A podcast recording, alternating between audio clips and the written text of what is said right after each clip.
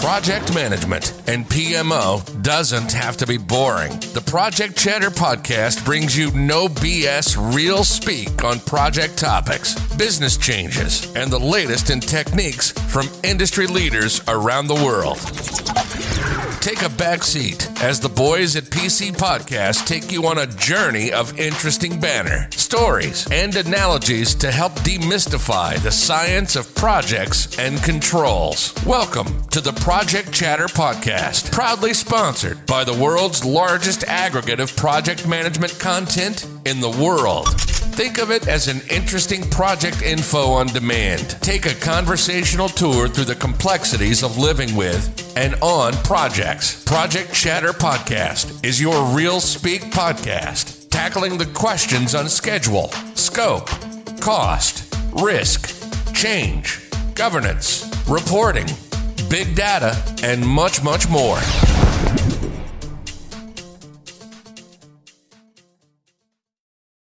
there in Australia. How are you? Good morning there, Dale. How are you? Yeah, I'm good. I'm good. I'm good. So you, uh, you, it's not too late for you there. No, I'm primed and ready, man. I, I like to spend my nights um, doing podcasts with you. It's, it's the best thing in the world. Um, what a nice, what a nice intro too. Uh, hopefully, um, when we, we do some more of these, we, we get this intro nailed down and we just absolutely layer on the flattery. Um, it's great. how, how do you feel about that? It's probably the nicest things I've ever said about you. well, after you hear my journey, you might be regretting it. But uh, no, it's, how, it's how, fine, are you feeling, how are you feeling about um, being interviewed today? I'm okay with it. Like, you know, surprisingly, I, I, I, use a lot of my own stories and parables and metaphors like you do to explain to probably younger people joining the industry uh, what it's like and and it's not always an easy road and there's obstacles and you know, because because a lot of the time people come out of uni or they come out of school or wherever, they think, uh, you know, getting that 100k paycheck or becoming a project manager is an easy job. And let me tell you, project management and project controls, I kind of put them in the same basket from an industry perspective. That it's a craft that that's it's probably more earned over the years in terms of experience rather than some academic certificate that you can get off or online. Um, so so I, I kind of give them a bit of a brief history and time, if you like, of our uh, which which which goes yeah quite far. So we can we can get stuck into it. Good, like. good. So um, let let's start there. Actually, let let's start with you know Adam Val Matthews, the the teenager in school. Um, what, what did oh, you,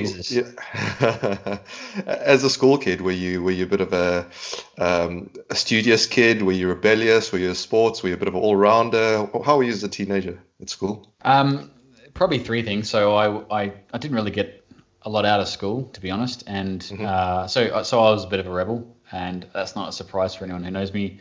Uh, very sporty, so I did a lot of sports. Um, my grandfather was a black belt fifth dan in judo, so he taught all the kids. And then I lived in a little country town in Adelaide, so you know there wasn't much to do. So if we weren't at school, we're probably getting into trouble. So my grandfather set up a an institute to teach kids judo. Uh, so I did that, and he was also a a grade squash player, so I inherently picked up squash, played cricket, basketball, soccer. You know, did the probably the Australian thing and played every sport I could and was reasonably good. And back then, you know, Australia was winning stuff internationally.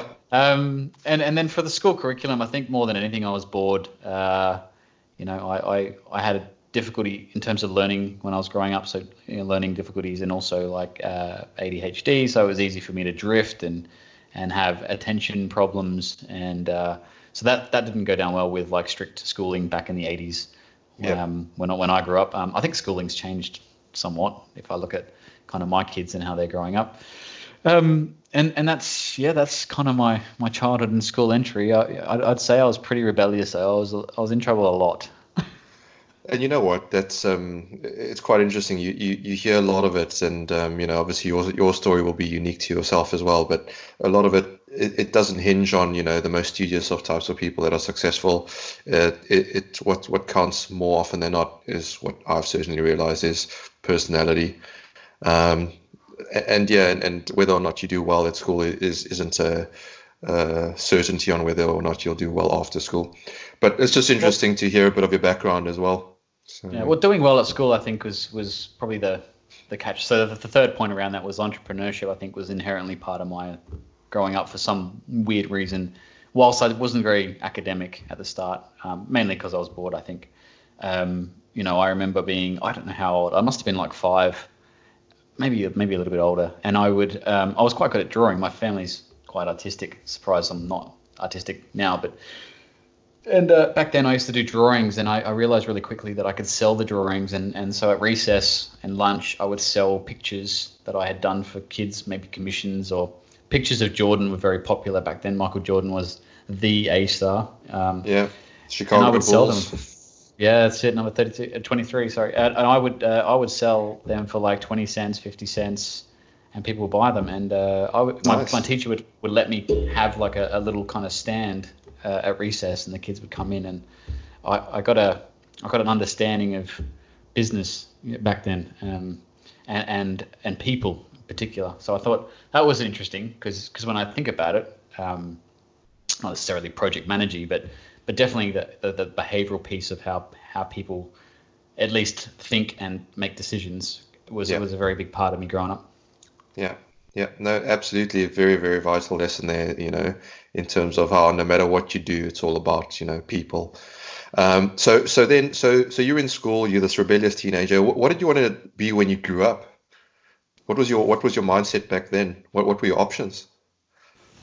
I have no idea. I think I was one of those kids that didn't really have like one of those plans, and I think a lot of well, especially a lot of younger generation or you know the, the millennials are struggling with that today. That you know you, you got to have a plan, but a lot of them are really lost, and uh, you know school doesn't really prep you for the real world as such. And I didn't really have like a, a mission as such. I just felt like I was going to be very adaptable, uh, so I could I could probably turn my hand at a lot of different things, and I and yeah. I definitely have, uh, and I still do, and and maybe that's the skill. Uh, but it's not so much as a vocation. Like I never thought, you know, other kids were thinking I'm going to be a firefighter or a policeman. I couldn't think of anything more boring. Um, and and you know I didn't really enjoy teaching because I had pretty pretty ordinary teachers in primary school. So I was like, well, maybe I thought the best, the, probably the closest thing I was going to get to any kind of vocation was what my grandfather or my family was doing. They ran um,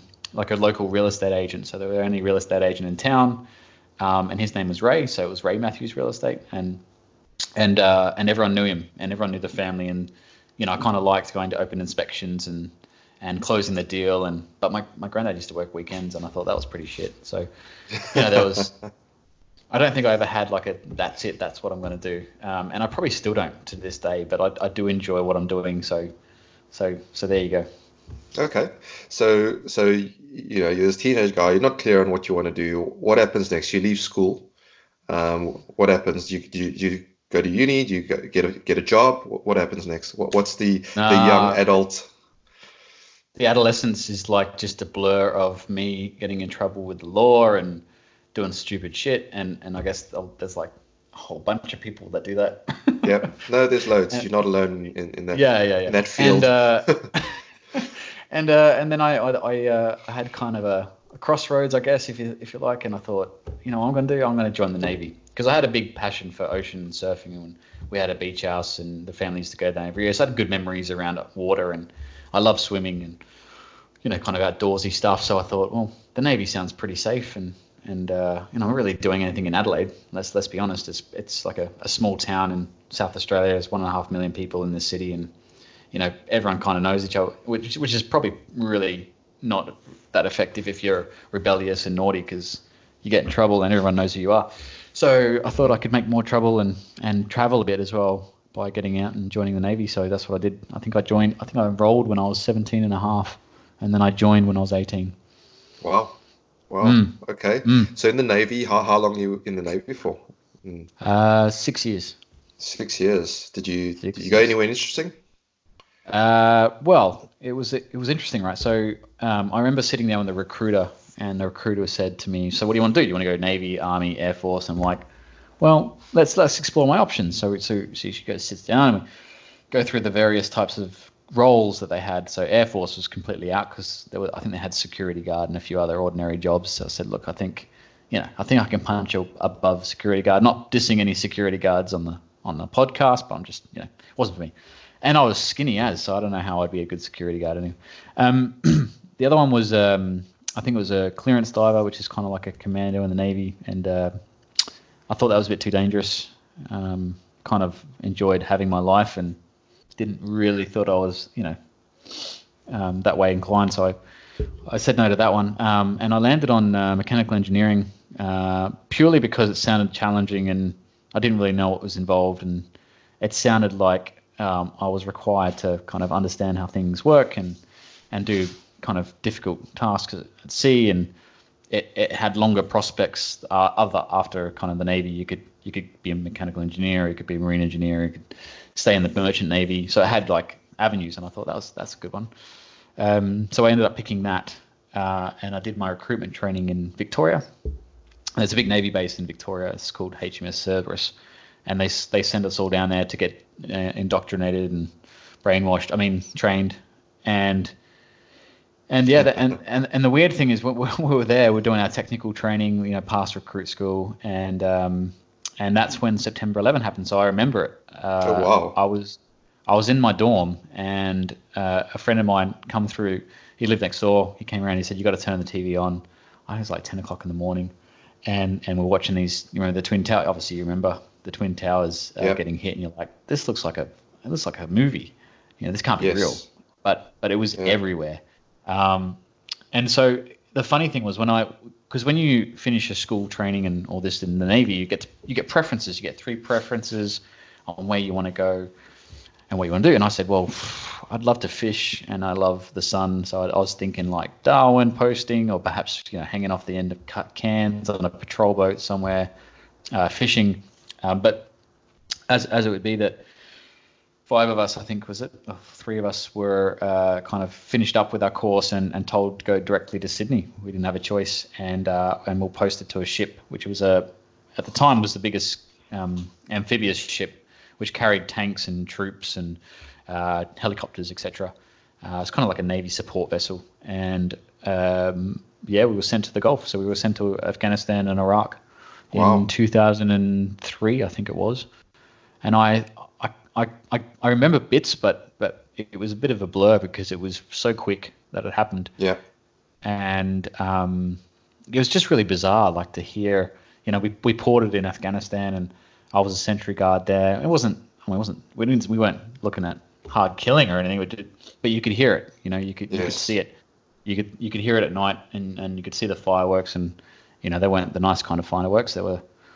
Um, yeah. So it was just a bizarre kind of experience, and I must have been maybe 19 or something. Um, so, so yeah, we did a, a, a, stint over there. I think I was there for about six months, uh, just patrolling the waters and providing supplies. We you know, did all that, and uh, and then we got the call. We come back to Australia. I think we went to Perth, and then we ended up having another posting and getting posted to Solomon. So we did a back-to-back commission, which was pretty pretty intense. Wow. Um, just did some peacekeeping there and built a hospital and did some pretty cool stuff. That was a bit different. Um, Solomon Islands is really beautiful and the people are really lovely. Um, and then I come back and I'm like, I don't really want to do that anymore.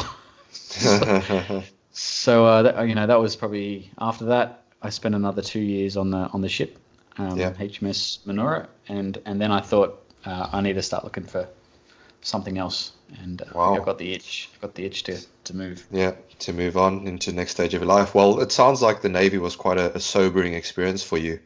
Um, you know, um, and and and I guess I guess gave you a bit of a um, view on what you know is happens in, the world out there.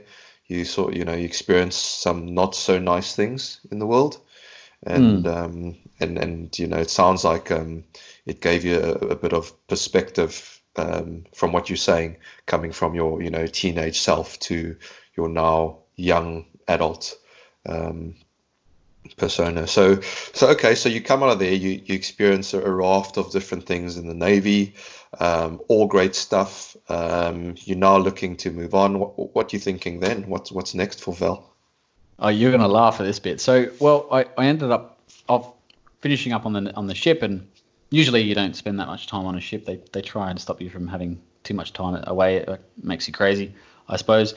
And they put us on this um, this kind of uh, well, it's called Fleet Base East. It's in Garden Island in Sydney, and it's one of the major uh, bases, and uh, and we're working in a fab shop, effectively called the Combat Systems or Support Unit, and and my job there was really just to learn skills and train others. So I got a taste for kind of leadership and delegation there. I think I started doing a bit of project management work, uh, leading a whole bunch of kind of fresh seamen in through um, like various courses, so metal fabrication, lagging, asbestos removal, wood shop working and cabinet making, bit of bit of chippy work, and I really liked it. I really liked uh, the reward of of training people up and getting their competency signed off, and um, and just seeing them kind of go out on their own and do it. I was like, oh, you know, kind of like a proud dad moment kind of deal. Yeah. And I thought this is great. I like this. And I was talking to the chief, and I said, look, I'm I'm probably going to finish up in the next couple of you know months. This is quite. I was there for about two to three years, and uh, I didn't want to renew my contract. And he said, "Look, you should have a chat to some of the contractors because they're looking for people and they love ex-servicemen." Um, and on the island, there's a number of kind of private equity, uh, private private equity, private companies that um, that are working with the navy and various other kind of Sydney uh, transport companies to to fit out ships, to upgrade ships, etc. And I thought that's a nice transition because to to, li- to live and understand how the Navy works, and then to work on Navy projects, I think I could transfer a lot of those skills and seemed like a natural fit. So, and I remember the day. I remember it because uh, so I found a job. It was for a assistant project controller. Assistant project controller. I don't, I don't wow. know what that is. No, yeah, yeah, yeah. It's like if there's a lower lower rung, it's probably assistant to the assistant project controller. But then, you know, you start somewhere, don't you? And you do. Um, Everyone starts somewhere. I remember his name. His name was John Ulitzi. And I remember I got an interview and I walked over from the combat support unit. And in that time, I'm in my Navy kind of uniform, which is just overalls. I, I, I, stink. I'm like, I didn't put any prep into it. I, I thinking back, I'm like, I wonder why. You know, you just. But we sat down and we had a chat, and uh, he was it was really pleasant. Um, and to this day, he still works at the same place, I think, from from what I understand. Um, and he kind of asked me about what it is and what I do, and and uh, he he took a he took a leap of faith and said, uh, "We'll give you a go," and that's how it kind of started. And that company was Thales. Wow, Sydney. Yeah. So um, you know, almost every single person I speak to um, that's got you know a decent amount of years of experience has fallen into controls or PMO. Um, I think now mm. there's obviously you know as we know there's apprenticeships in the UK certainly, and I think they're in, in, in the US and some of the other countries. I don't know if they're in Oz, but it's really really interesting to hear your story about how you fell into it. You know, um, so okay, so you, you go you go across, uh, you meet this guy, you you the assistant to the assistant. Um, what what do you do? What what what's your your first kind of I mean, you know, is this where you you you fall in love with it? Was it immediate, or was it kind of took you a little while to go? Oh, this is really what I want to do. Um, yeah. How, how, how was that for you? What was that journey? I think, I mean, I, just thinking back, I mean, I was pretty blessed. I mean, when I walked into this, so I was working on a particular project, the, the fast frigates that we had. They were upgrading some software, I believe, some, some kind of warfare upgrade or something like that. Maybe some ship fit out as well um, on existing Navy ships. So I was pretty excited. I was like, I didn't know what project controls was from memory. I, I, don't, I, don't, think anyone does when they start out. No, no. But back then there wasn't like there wasn't a project controls expo. There wasn't all this software. Like it wasn't the hype it is today. So you can, you, I, I know you know, uh, and I remember walking in and everyone being very pleasant and and welcoming. And then they introduced me to my team, and I was like, oh, this is great. Everyone in my team was at least 60 years old. I kid you not and uh, there was three of them. So I to, so once we got acquainted and we became friends, I used to call them the three wise men: uh, Craig, uh, Tom, and um, Peter. And it sounds biblical. It does, and that's sounds that's like a, it. like a bar joke. yeah, yeah, yeah. It's a bar, it's a bar joke, and it's in the Bible as well. And um, you know, this was my my my baptism into project controls, and these wow. guys these guys were incredibly good at what they did. I think maybe it was because I was naive and young, but but also they were very attentive. So Peter was the uh, master scheduler, and uh, and uh, I think it was Tom. Tom, I can't remember now. Um, didn't spend much time with maybe Pete. I don't know. Tom, no, Tom Shepard was the master scheduler. There you go. You're testing my memory now. There we go. And then he and then he had a sidekick who was like a master, who was like a scheduler, who was like support, and then Craig Terry, who I spent most of my time with, was the earned value manager. And I'm like, what the hell is earned value? Like, I had no idea. and he was so patient. Art, isn't it? The first time you hear yeah. about it, it's a dark art. No, I, would never done any project management. I'd never done like you know formal formal study in that in that regard. I, I thought he was talking rubbish. Um, the first thing he did is sat me down with the Australian standards of 4817. This guy still carried around a calculator and manually checked to make sure everything add up. And uh, whilst he was incredibly um, thoughtful and and thorough, he was so slow. And for someone who has problems with focusing, we we we struggled sometimes. I felt like I wanted to press the buttons on the calculator for him. I'm like, Craig, come on, just step it up a bit. And so I learned my planning in P6 or P3E and SureTrak, and I learned from a tool called Cobra, which was the Deltek product at the time for cost management or earned value management. Those two tools were at the time kind of the tools to have. They were the top shelf, um, and they were complex. Like if you've never been in that, you know, for people coming in from grads, uh, any like anyone looked at these guys within the team, they were just considered as the all-seeing eye. You know, something out of Lord yeah. of the Rings. They just they just they just saw and understood everything. And a lot of their stories were quite similar to ours, where they kind of come off the tools and they were in the trades. Like the the master planner, he he had been working in the shipyard for 40 years prior to actually becoming a planner, and then he became a planner. And he used to use pieces of string and nodes and you know kind of doing the PERT network tire diagrams. And so he comes from a kind of outer space world that that no one would understand. It's like you know showing someone who's five years old today what a tape cassette is and say figure that out, and you'd be like they wouldn't be able to do it because the, it's just yeah. a different era. So these guys, yeah, this is, uh, I spent yeah solid two years uh, on this project just absorbing um, everything they had to offer. Yeah, that's good. I mean, I, I, was just thinking while you're chatting there, you know, you, you talk about, you know, your dyslexia and how you struggle, and then all of a sudden you're in this project controls EV world with all these acronyms. I mean, what what what happened to you when you first heard BCWP and ACWP and you know, I mean, you obviously clearly gonna, get it now. Yeah. oh yeah, yeah, but but I, I won't lie, it, it took me a while, and um, and you know, it, I think because I had such knowledge at my hands, and and I think you know this was probably before, you know, it, well, well, wasn't that old. I mean, but even the internet wasn't as fantastic as it is today we didn't have the internet like we have the internet today, if that makes sense. Like yep. people didn't go online to search. It still wasn't a real regular thing to do, especially if you've been in the Navy. Because really, for me, getting in at I think it was 2001, I started in the Navy. Um, you know, the internet's been around for what 10, 11 years, 12 years, really. It, it's st- like we are still using Lotus on the ships. I, I, just barely knew how to email and type, uh, and everything was still printed out in kind of physical format. So yeah, the people listening to this who are young, they're just going to blow. They're not going to understand. How, I don't know how to describe it any any better. But the, I mean, the good thing was is if you learn long division, short division's a, a breeze, right? Uh, yep. And, and, you understand conceptually what it's trying to do, and and that's what I got. I got the long division of earned value. I understand conceptually every part of it, and to have that and then frame it into different projects is really really great. Um, so so it was it was a really good really good time in my life actually. Um, I really enjoyed that piece. Yeah. And, and I guess a couple of things um, that comes out of that is that you know, again, chatting to a lot of different people um, that come into controls, especially you know people that came into controls sort of in the the 2000s, or you know, the, as you say, it, it was usually people that had been long in the tooth in terms of their career, and they, mm. they knew it all. Nothing was really written down. It was all in their heads. It was all done manually. Um, but I think the key thing for a lot of us was having really good teachers. And, mm. um, you know, it sounds like you had some really good people around you that were willing to share. Um, yeah, I, I, find that you, you you know in, in, today's industry that that is becoming quite rare. People you know do like to keep it to themselves, but you do get um, a few out there that are still willing to to share the knowledge. And I guess that's what we're trying to do here with these podcasts, which is great. Um, but but yeah, you, it sounds like you had some really good folk around you. And how would you just just using your story there? How would you uh, go about um, just just sharing?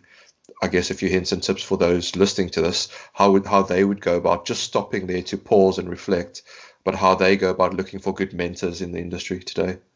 Yeah, uh, well, the the important thing is is to focus on on the outcome because, uh, and I, when I mean outcome, I mean about their careers.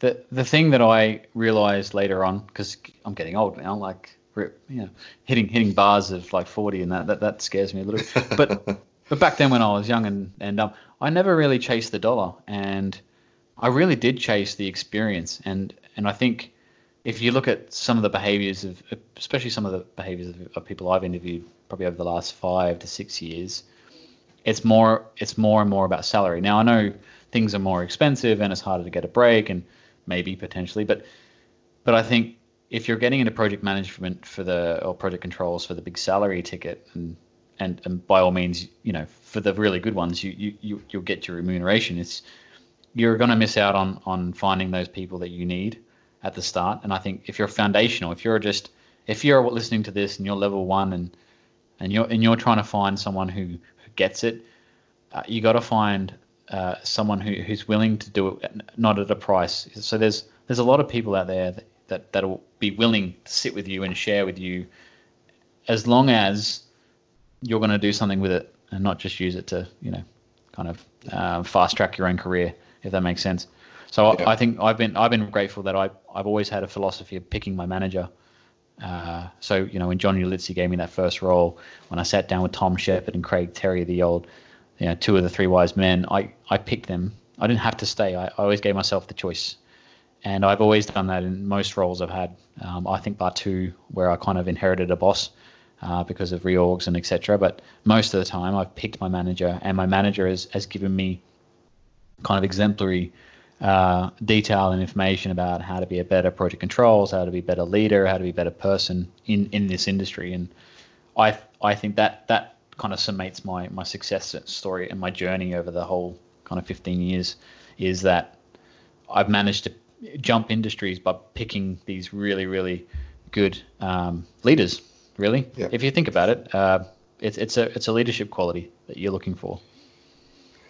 Yeah, and and you know, um, just just listening to you there, um, in terms of your story so far, you, have got this, um, you've got this strong desire and want to continuously learn, um, and I think that's part of it well. So it's you know, it's a, it's it's it's it's it's really a, a double edged sword. Um, you know, one is having good teachers, but you yourself have to be open and, and willing and able to learn. And I think you you continue to to do that today. Um, you know, having worked with you in the past and um, and, and, getting to know you.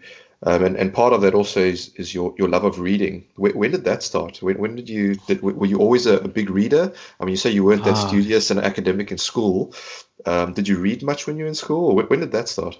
I read a ton. I think I was a little bit. Um, I, I, think I still am a little bit introverted. Surprisingly, a lot of people are surprised when they they think I'm intro, not introverted.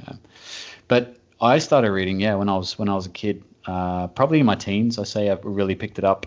Uh, didn't have like a lot of Game Boys and toys. Like uh, we lived in the country, and you know we didn't live a very luxurious life. My my grandparents looked after us a lot uh, while Mum was working, and and uh, and so we kind of uh, we were either playing outside when we could, uh, and I used to collect lizards uh, with my uncle on the property. So we had like a five five acre property, and we collect blue tongues and put them in a ring, and I don't know. And when I wasn't doing that, I was reading, and I remember that's when the uh, R.L. Stine Goosebumps books came out, and so uh, I would read all of them, you know, and I, I would read one in a couple of hours, and then I'd be like, right, I'm going to pick up another one. So I might read two or three in a in a week. Uh, and then it just kind of escalated from there. And then something switched. Maybe after I got out the navy, I I switched from kind of fiction to non-fiction, and I just wanted to consume everything about the subjects that I was working in, and that's not stopped. So if you if you looked at my house today, if I expand around, you know, there's books everywhere. And my daughter, who's nine now, she's she's exactly the same. So her room is just full of books. I've got her a Kindle, but she rarely uses it because everyone I don't, I don't, know. Her and I are very similar in the way that we consume books. There's one in the toilet. There's one in the bedroom. There's one on the car. Um, just just kind of just in case, you know, I get 20 minutes to myself, I might just read something. I don't want to know too much about how you consume your uh, books in the toilet, but anyway, um, thanks for sharing. Well, it's but better no, that, than having your iPhone in there, isn't it? I guess, I guess, because you got to put that to your ear. Um, That's it so yeah, no, that that's really interesting because I mean, you know, there's so much out there to to read, um, and um, you know, it, it's it's just really interesting to to hear from people whether or not you know that reading was a part of who they were from a young person or if it's something they picked up later because I think it's such a integral part to to anyone's learning. Um, so before we move on, so so we, we left off with your career. You were you were at Thales with you know these wonderful um, teachers that you had around you, um, and some of the projects you worked on. You, you touched on that. Was there anything in your early, in the early stages of your career that you particularly struggled with in, in controls or PMO um, that that you it took you a little while to get around? Um, and, and, and some of the, maybe share some of the, the lessons you learned uh, along the way there as to how you overcame them. Yeah, and it's definitely focusing like uh, my end, my current career now is leaning towards what I struggled with at the start of my career, which is really interesting, kind of inverse there. So when I was younger, I felt like, uh, regardless of how much I understood the data and the information that was presented, presenting the information and articulating it became difficult. And I guess maybe that's part of just uh, you know good practice and training. And I didn't have exposure to that growing up, uh, you know, presenting in front of people. So so I feel like that that was a missing skill, and I had to develop that myself while I was on the job as such. And I feel like it's probably the first thing that's not focused on or, or kind of parked when we talk about developing our people. They normally focus on the, well, they did the physical kind of output, treating on you know people like transactional uh, robots. You know, well, you are a doc controller, and this is your job, and here's the spec, and this is your output, and and it was very robotic how job specs would, were, were written, how CVs were written back then. I, I don't know if you remember, like, you know, um, HR was very stringent. You had to have certain amount of experience and certain amount of qualifications, favoring qualifications over experience too. Uh, where now the paradigm shift a bit. I think it's it's far more important to have attitude, communication, leadership, and those mm-hmm. qualifications in terms of experience, not not just pieces of paper.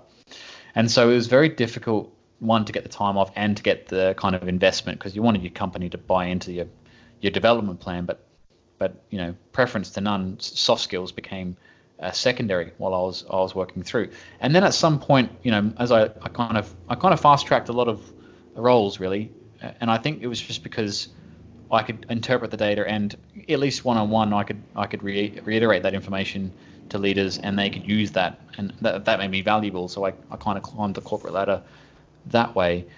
But I got to a point where now there was more expectation on me to present and communicate effectively, and so my bookshelf changed, if you like. My my genre changed. I was more in the self help section. It was less nonfiction. It was more self development. You know, I started reading all, sorts of different works. I started reading debaters. I still do now. I've got some really great ones that I, I, I still read and listen to.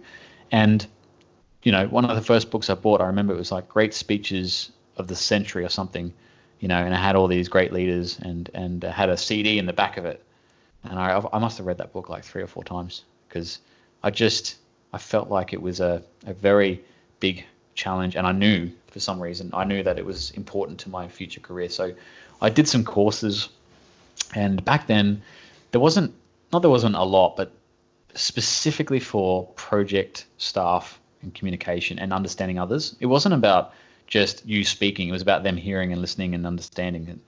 It's a it's a send receive signal. So mm-hmm. I spent a lot of time looking at uh, alternative communication methods. That led me down the route of learning about things that are you know probably not traditionally kept within communication and leadership. I, I looked at hypnosis and hypnotherapy. I looked at psychology, uh, you know, Jung and um, and uh, Freudian kind of psychology. I looked at neurolinguistic programming, so Richard Bandler and, and John Grinder and their work around modeling some of the really interesting uh, Virginia Satir and Fritz Perls and, and all these really interesting characters who had specific gifts for communicating with their subjects or with their with their clients.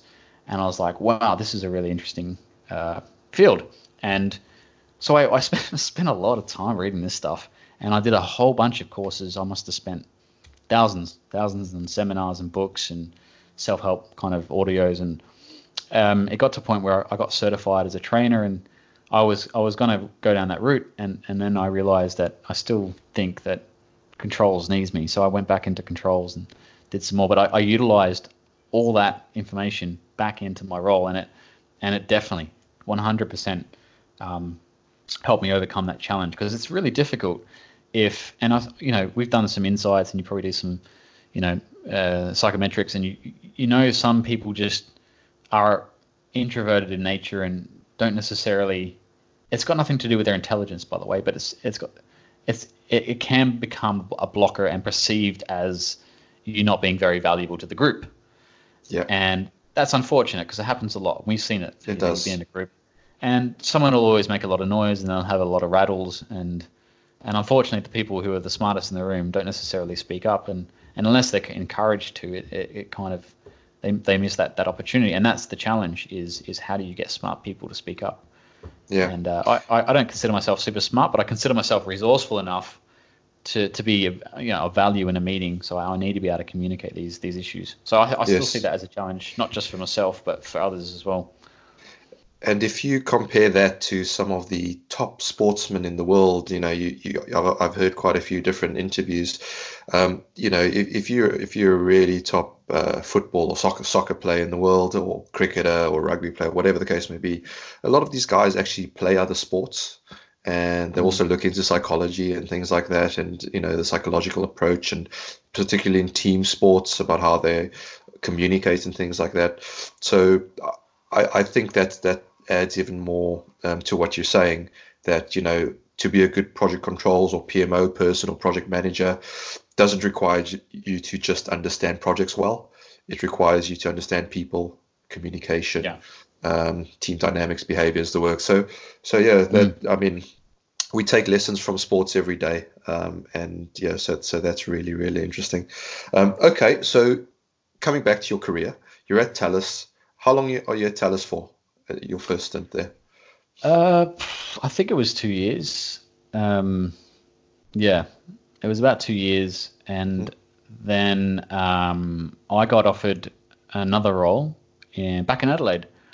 So I left Sydney, and I got offered um, kind of a senior cost analyst role, um, which is pretty crazy. You know, I was six, six, I was I was what twenty, maybe twenty four, and I was a senior cost analyst for the largest. Uh, shipbuilding program in, in Australia's history, which was the Air Warfare Destroyer program, which I think was around eight billion at the time, and it was huge. It was it was massive and uh, very complex, earn value based, which was kind of by that time, you know, I knew in and out. Thanks to Craig Terry, big shout out if he's listening.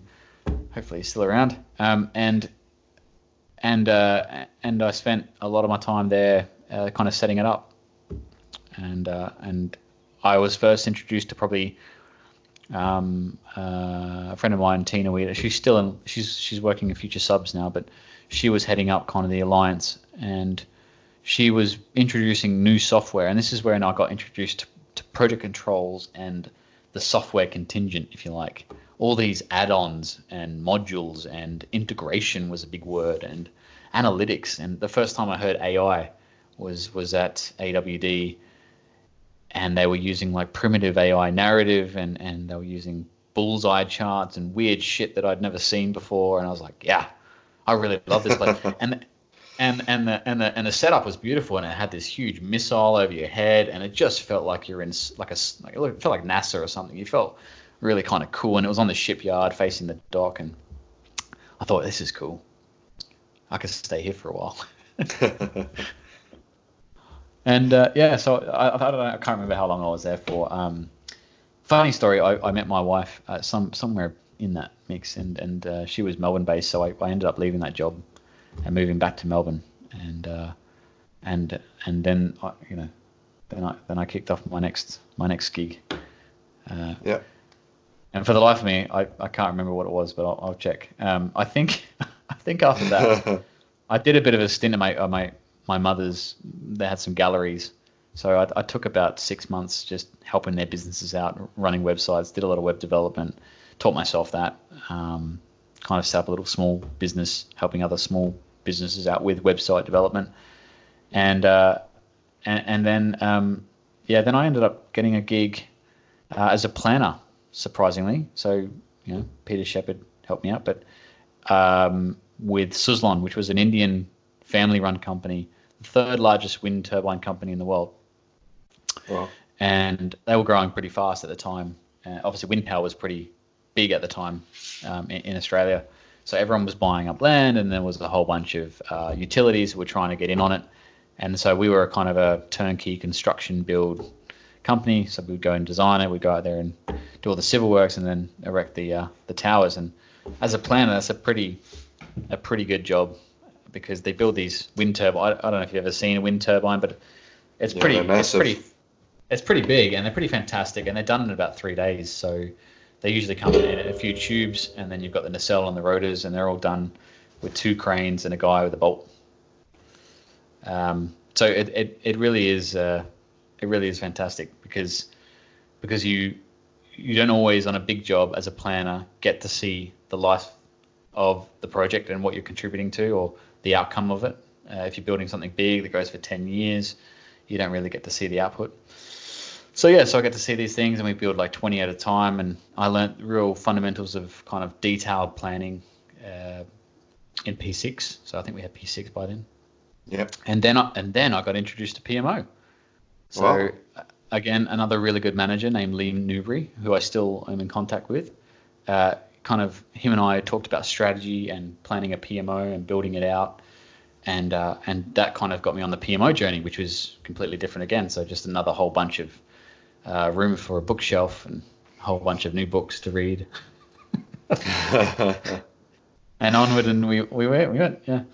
Wow. So so it, okay. it, it, didn't stop. You know, it's. Uh, I mean, I could go on and on about it. Winter ones. Yeah, yeah. they're just fantastic.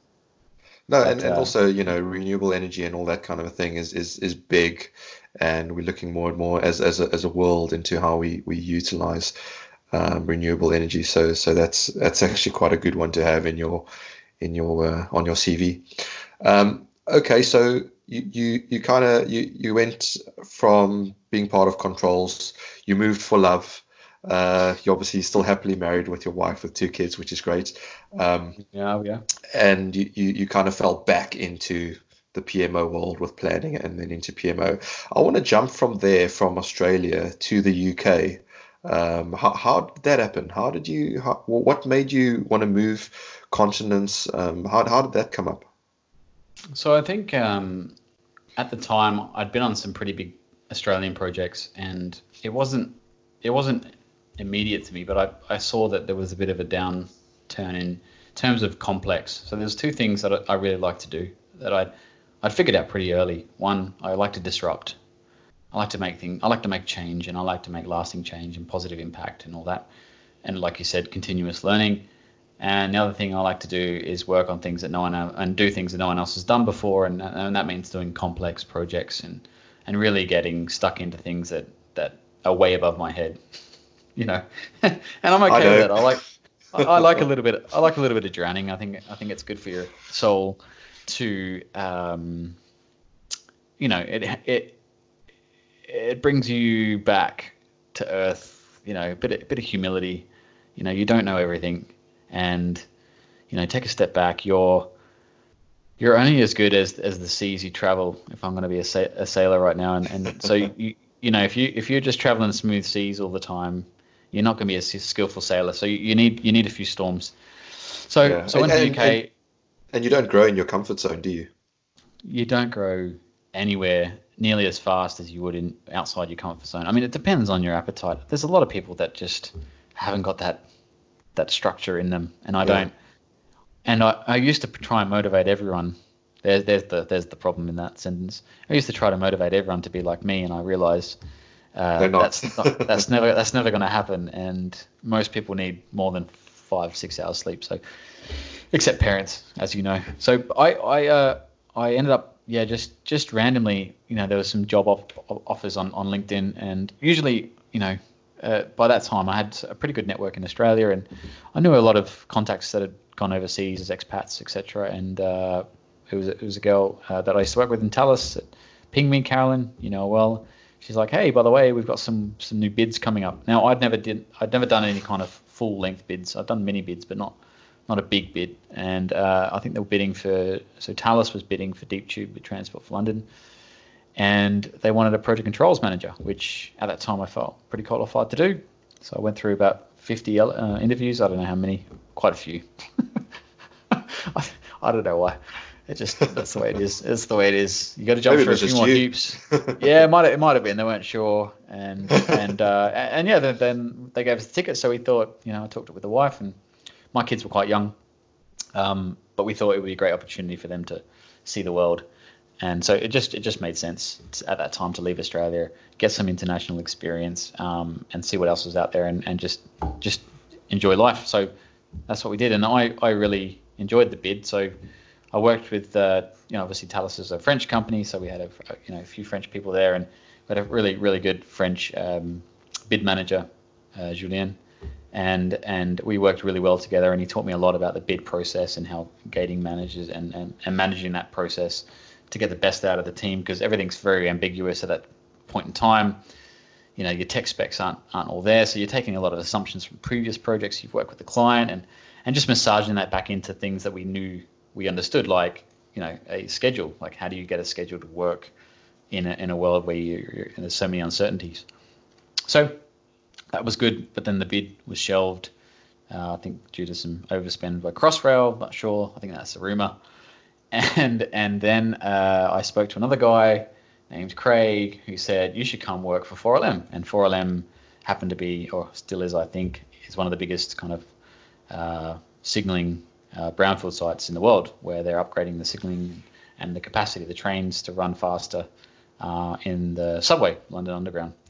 And I thought that sounds pretty complex. And he had a pretty big team at the time. And he said he needed someone to help him kind of run the project controls function of that. So uh, I think it was probably about six months into being in London. So I kind of had my ground. I, I kind of knew the area. My, my kids and wife were happy. Uh, and I thought, right, let's ha- let's have a crack at this one.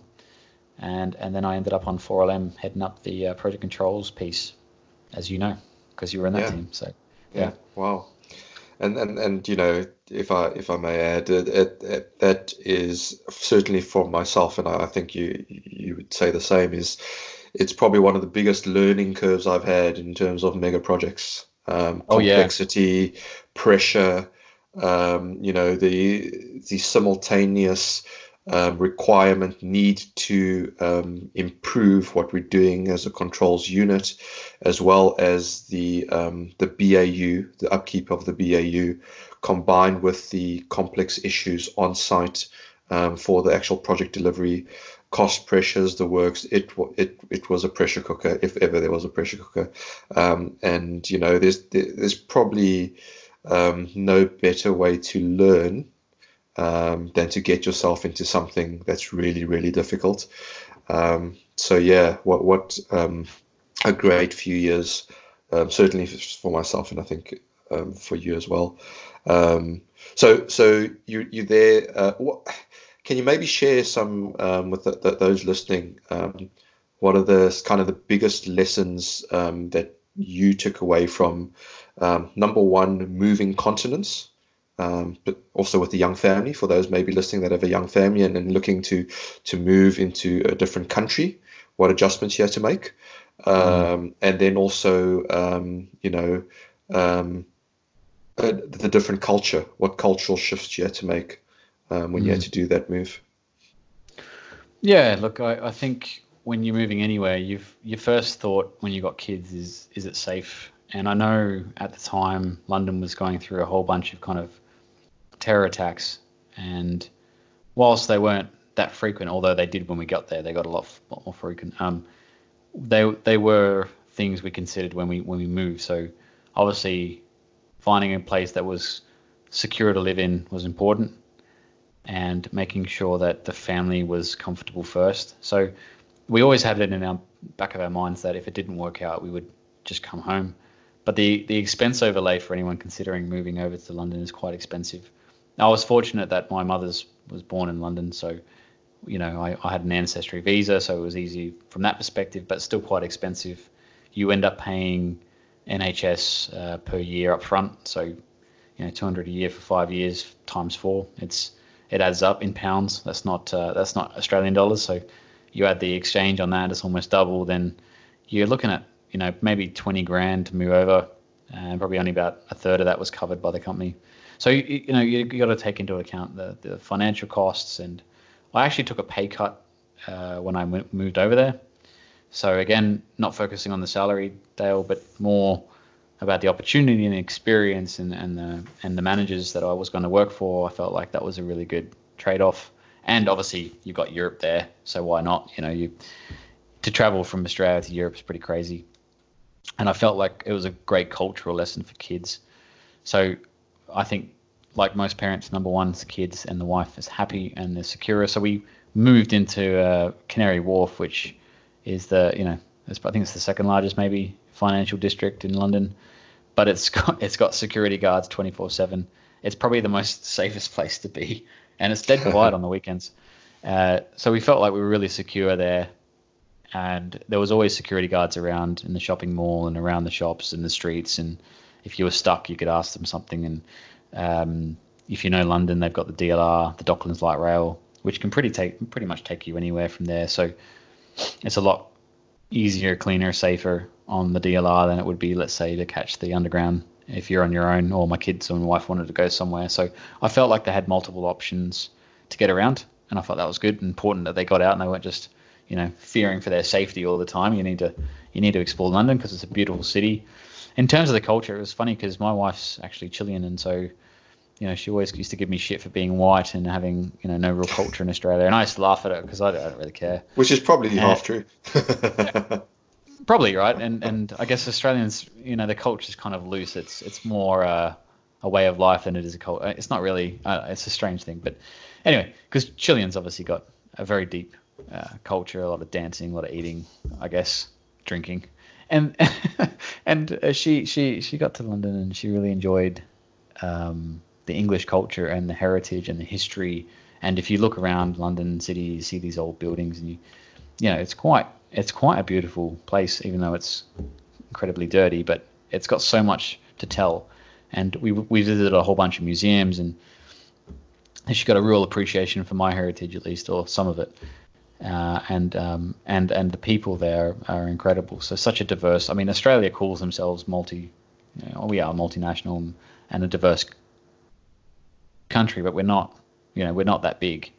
Whereas if you cram like 11 million people into a city, uh, that's that, and that, and it's living harmoni- or relatively harmoniously. I wouldn't say there wasn't problems, but that's really diversity. And we made so many friends from so many different places uh, who we're still contact with, and it's just a fantastic kind of epicenter of really interesting and fast-paced career type people. And there's a lot of people traveling, so you've always got something to talk about and you're in common. And most people are away from their kind of motherland, if you like. So, so you kind of band together. Um, and then if you see someone else who's from your country, it's kind of super awesome. Then you, just you know, you then you're BFFs.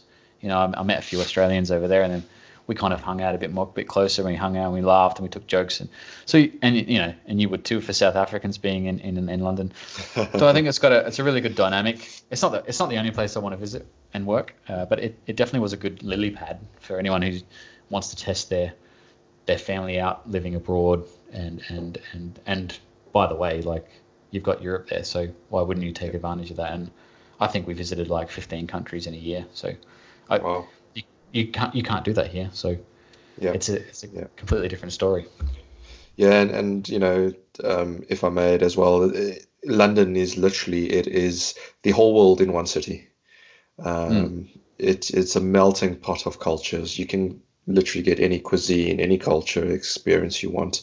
Um, you'll find it somewhere in London, and you'll find it, um, it uh, with a really authentic experience as well, because the, mm. the hmm. people are literally that that authentic. Um, mm. We're not talking about generations handed down.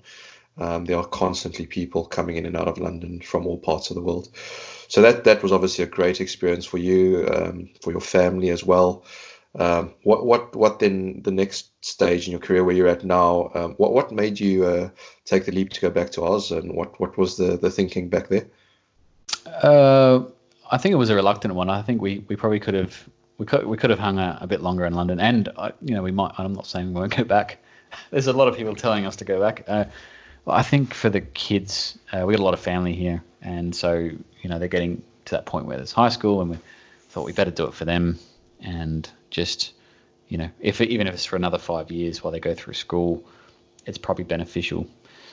so so that's that's what kind of was the clincher, and then there were some opportunities that came up from a from a work perspective, and I, I always kind of ride the the bubble. So where there's there's good opportunities, um, and I was I was happy to see that uh, you know 4LM had commissioned its first area um, area for.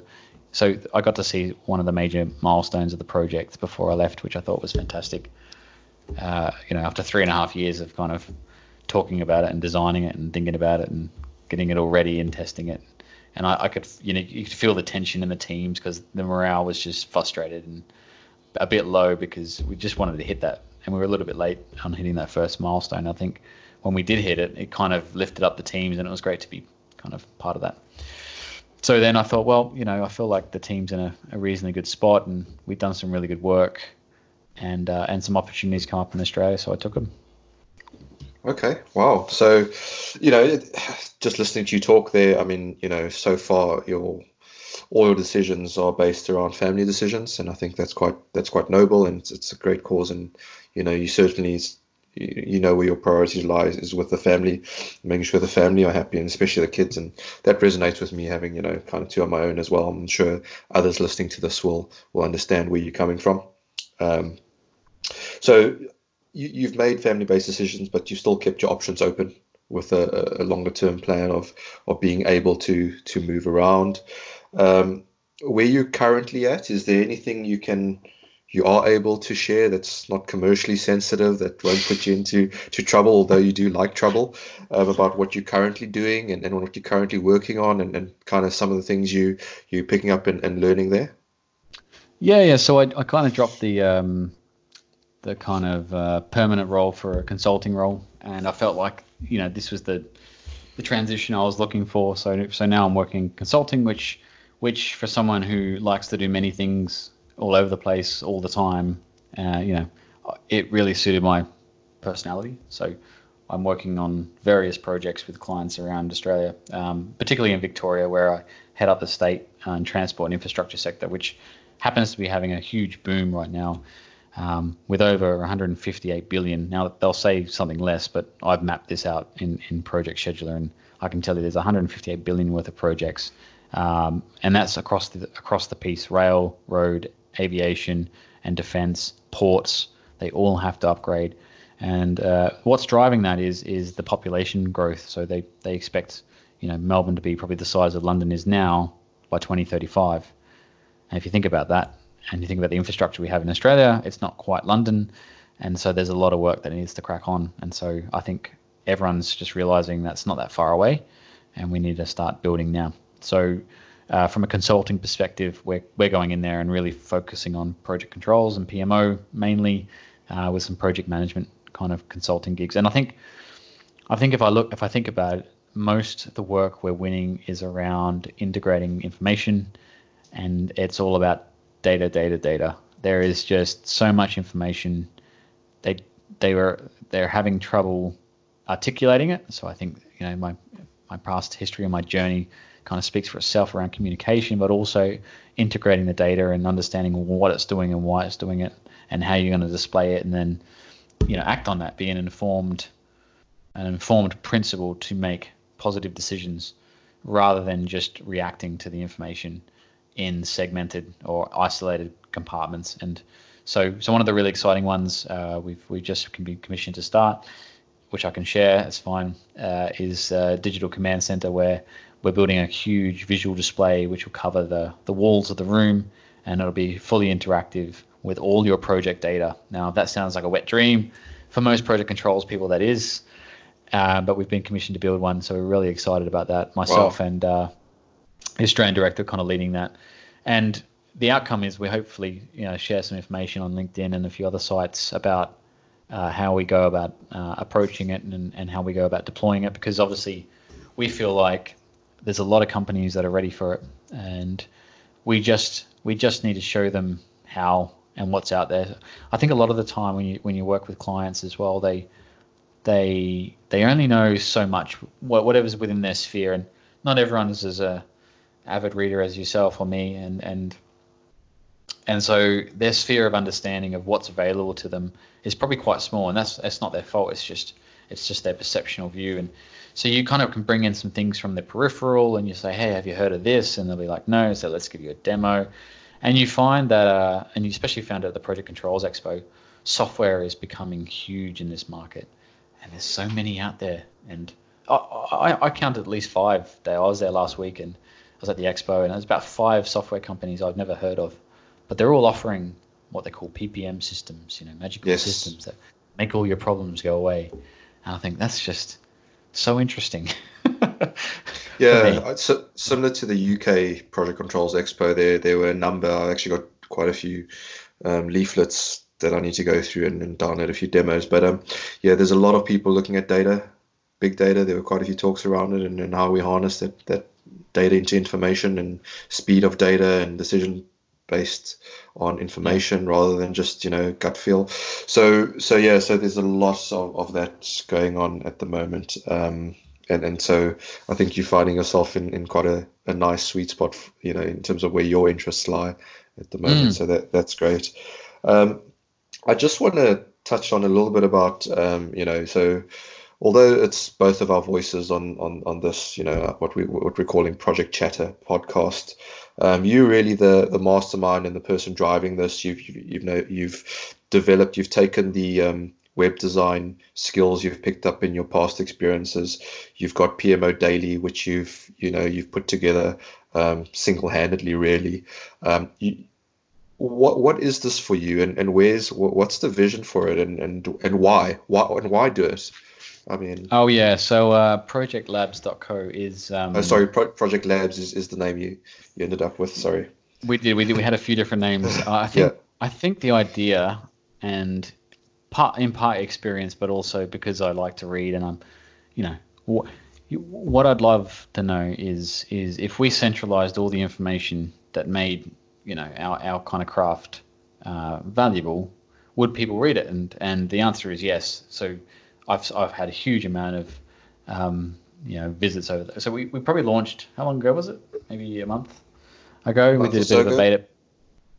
And what's interesting is is it is month on month, uh, our or week on week, our exposure is bigger. You know, by 1,200, 1,300, 2,000 percent on social media, and the articles are fantastic. And and I think that's partly attributed to the to the writers. So I can't take full credit. The writers are writing blogs I'm picking up those blogs and I'm, I'm syndicating. And I, I think the reason why that's really powerful is because not every blog's going to have a powerful web designer developer behind them with the, the skills necessary to get the message out. And so I trawl the net on my spare time and, and look for really powerful people who are who are who are offering what we talked about before, free advice and and no one's you know not all these guys are getting paid but they're sharing their ways of working and they're sharing their ways of experience in terms of what worked for them what didn't work for them. I mean there's some great articles i was reading the other day about responsibility in the workplace around project management and why we need to take back accountability and hold people to account. And i was like this is fantastic. I talk about this with my clients but are people reading them? So it's about bringing all that stuff to the awareness and and letting people decide what they want to consume. But but having it in an, in, a, in an area where it's all centralized and it's being monitored and, and moderated so that you know there's there's really good quality coming through. And i guess from there i would really like to think that that that sparks some conversation around what's next for project controls. Now for me you know being on the pmo planning project controls journey for a long time now i think it's time for people to say that it's project controls is its own independent uh, organization or or uh, skill set. And the reason I say that is is you know PMO can can envelop a lot of skills, right, and, and develop a lot of different departments depending on the type of organization. It might have a bit of commercial, it might have a bit of doc control, config management, but the project science piece, which is around the fundamental engine that's driving that's under the hood effectively of PMO is project controls.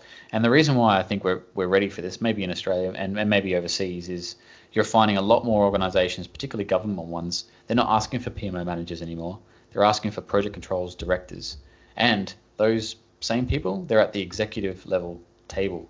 They're at the board tables. They're at their senior meetings. They're not, uh, you know, uh, a subordinate of some other engineering manager or a project manager. So there's a real shift, I think, from just having a PMO ensemble to having a, a disciplined, controlled, precision machine, which is project controls, which runs the analytical side of, of the project and tells you where you are, where you've been, and where you're going. And you're going to find that data science and project controls are, are emerging. And uh, I'm really excited about it. So I'm, I'm really going to push that in Australia. And I hope people are, are keen to get on board. And I'm, I'm keen to kind of start fostering that kind of ideal.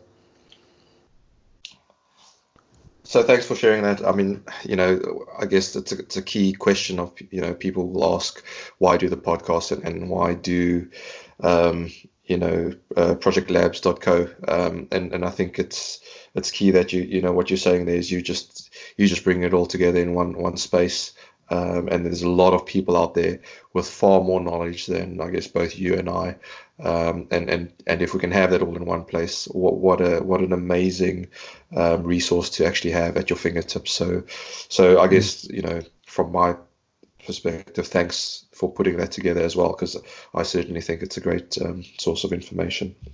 Um, so, you know, I, I often think that you know learning about someone, their past, where they've come from, some of their struggles, some of their good things. Learning their story gives you a real appreciation for who they are.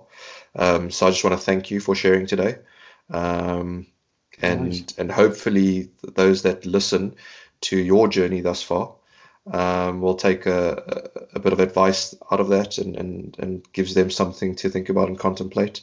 Um, and yeah, so uh, hopefully we'll have a, a, few more interviews as we go. Um, in, in future episodes. Um, but is, is, there anything you want to add um, before we we close off?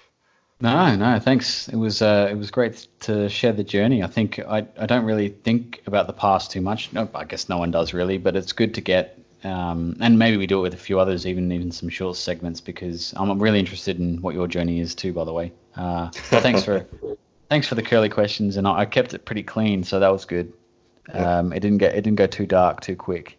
It kept me on yeah. point as you always do. So that was great. And and just for the for the listeners, I think you know as we progress through these these podcasts, I really want to shape them through feedback. So if someone wants to hear something that that the podcast isn't giving them, you know, shout out to Dale or myself, and and we'll make it a subject matter.